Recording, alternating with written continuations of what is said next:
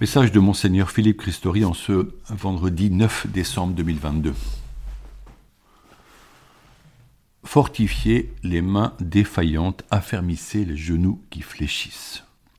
Belle parole de l'Écriture. Ce jour, j'ai eu la joie de célébrer la messe parmi les résidents âgés de la maison Saint-Charles. Il est heureux qu'en Eure-et-Loire, dans de nombreuses maisons de retraite, des chrétiens visitent et animent la prière et que nos prêtres y célèbrent l'Eucharistie. On goûte le bonheur des anciens qui ont en mémoire des chants et des textes. Ces moments spirituels apaisent et disposent l'âme à la rencontre de Dieu. Chez ces personnes âgées, un jour vient où l'on sent le corps avoir des difficultés à nous porter. Les genoux fléchissent. Ce hisser devient douloureux, les forces manquent. Un tremblement saisit les mains. Enfiler le fil dans le chat de l'aiguille devient impossible. La fragilité se fait plus visible au fil des ans. Dans la société, des voix promeuvent un transhumanisme qui anticiperait ce vieillissement en nous garantissant des organes jeunes. D'autres gens pensent que l'homme vieux doit tirer sa révérence pour laisser la place à une nouvelle génération et ne pas peser financièrement. Pourtant, la vieillesse, c'est le moment du temps long, de la disponibilité à l'écoute, de la patience. C'est la rencontre possible avec les jeunes enfants à qui raconter ces histoires d'antan. C'est la tendresse quand une main ridée en saisit une autre ou caresse la joue d'un proche c'est la sagesse quand on évite d'avoir un avis sur tout, un jugement sur tous. C'est le moment des bilans et des relectures de vie, comme celui d'envisager cet après inconnu et mystérieux nommé le ciel. Ces jours d'avant, de douceur et de préparation à Noël, ne sont-ils pas propices à visiter nos anciens? Cette vieille tante qui est seule ou ce grand-père diminué? Notre humanité montre sa grandeur quand elle permet ces relations aimables et simples. Elle offre le soutien mutuel que beaucoup de personnes précaires espèrent voir venir. L'entraide répond à la demande de Jésus qui lave les pieds des disciples et leur demande de le faire à leur tour, les uns aux autres, comme il a fait pour eux. Comment laisser seules ces personnes qui regardent fixement tout le jour par le carreau, avec l'espoir ténu que quelqu'un les visite. Faute de rencontres physiques, elles se réfugient dans le monde des rêves, d'un ailleurs tiré du passé et de leurs lointains souvenirs. Mais leur cœur est triste d'être oublié par ceux-là même dont ils ont pris soin il y a longtemps. Noël n'est-ce pas une merveilleuse occasion de changer cela? La diaconie diocésaine de Chartres a pour mission de mettre en relation les acteurs de la charité. Appeler les chrétiens à prendre part aux équipes qui animent accueils et célébrations dans tous les lieux de précarité est une nécessité magnifique. Appeler veut dire rencontrer personnellement. Dans mon éducation d'enfant, nous n'avions pas le droit de demander à table quelque chose à la cantonade, c'est-à-dire en lançant une phrase en attendant qu'un autre convive l'entende et y réponde. Nous devions demander à une personne nominativement ce que nous voulions. Dans nos missions auprès des personnes âgées, souvent dépendantes, il en va de même. Il s'agit d'aller rencontrer des personnes, les gens fragiles d'abord, mais aussi les bénévoles disponibles. En les écoutant, ces bénévoles, présenter leurs talents on voit comment il pourrait s'engager dans la vie fraternelle et le service des frères. L'Écriture dit Oui, il est bon, il est doux pour des frères de vivre ensemble et d'être unis.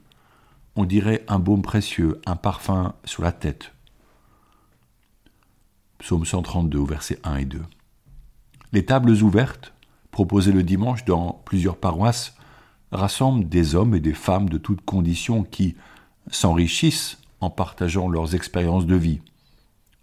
Noël. Il y a là une bonne occasion pour dresser la table, y mettre de belles décorations de Noël et s'y retrouver unis, jeunes et vieux, riches et pauvres. prenons le temps d'y réfléchir afin de mettre en œuvre des rendez-vous de ce type. Ce dimanche, nous écouterons un passage de l'Évangile selon Saint Matthieu dont la scène se passe en prison, lieu de précarité et de peine où Jean le Baptiste a été mis en détention, car sa prédication choquait et qu'il dénonçait ceux dont la vie contredit la loi de Moïse donnée dans la Torah.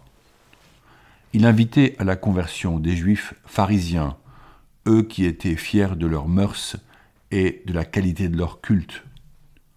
Jean, qui vivait dans les déserts en mangeant du miel et des sauterelles, demeure un personnage mystérieux. Interrogé par les disciples de Jésus sur son identité, il affirme que les prophéties s'accomplissent et que vient le Messie attendu. Quelle prophétie? Les aveugles voient, les sourds entendent, les lépreux sont purifiés, les boiteux marchent, les morts ressuscitent et les pauvres entendent la bonne nouvelle.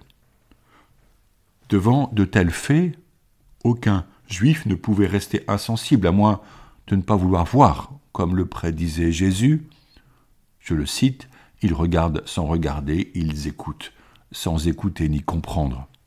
Matthieu 13 au verset 13. Avec le Baptiste advenait un événement nouveau. Un homme allait donner au peuple courage et foi en son Dieu. Or j'en dis que celui qui vient est bien plus qu'un prophète. Que comprendre de ceci?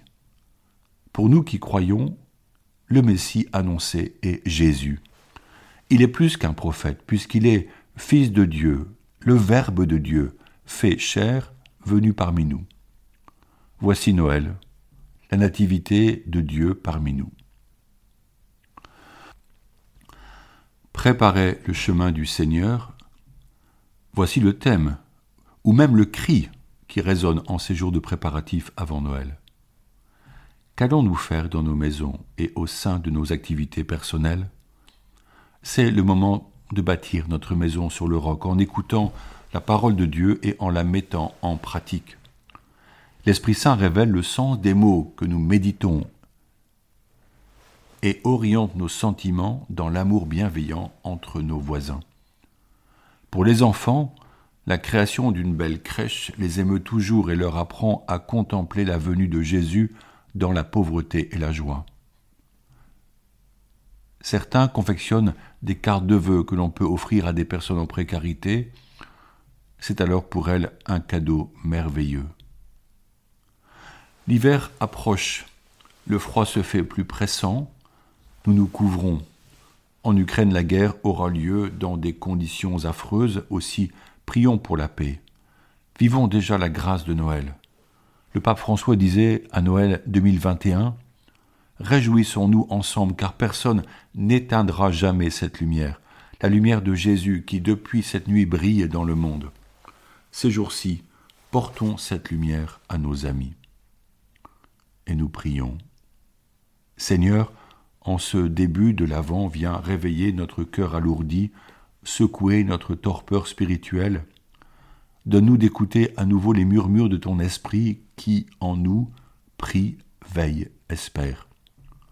Seigneur, ravive notre attente, la vigilance active de notre foi, afin de nous engager partout où la vie est bafouée, l'amour piétiné, l'espérance menacée, l'homme méprisé.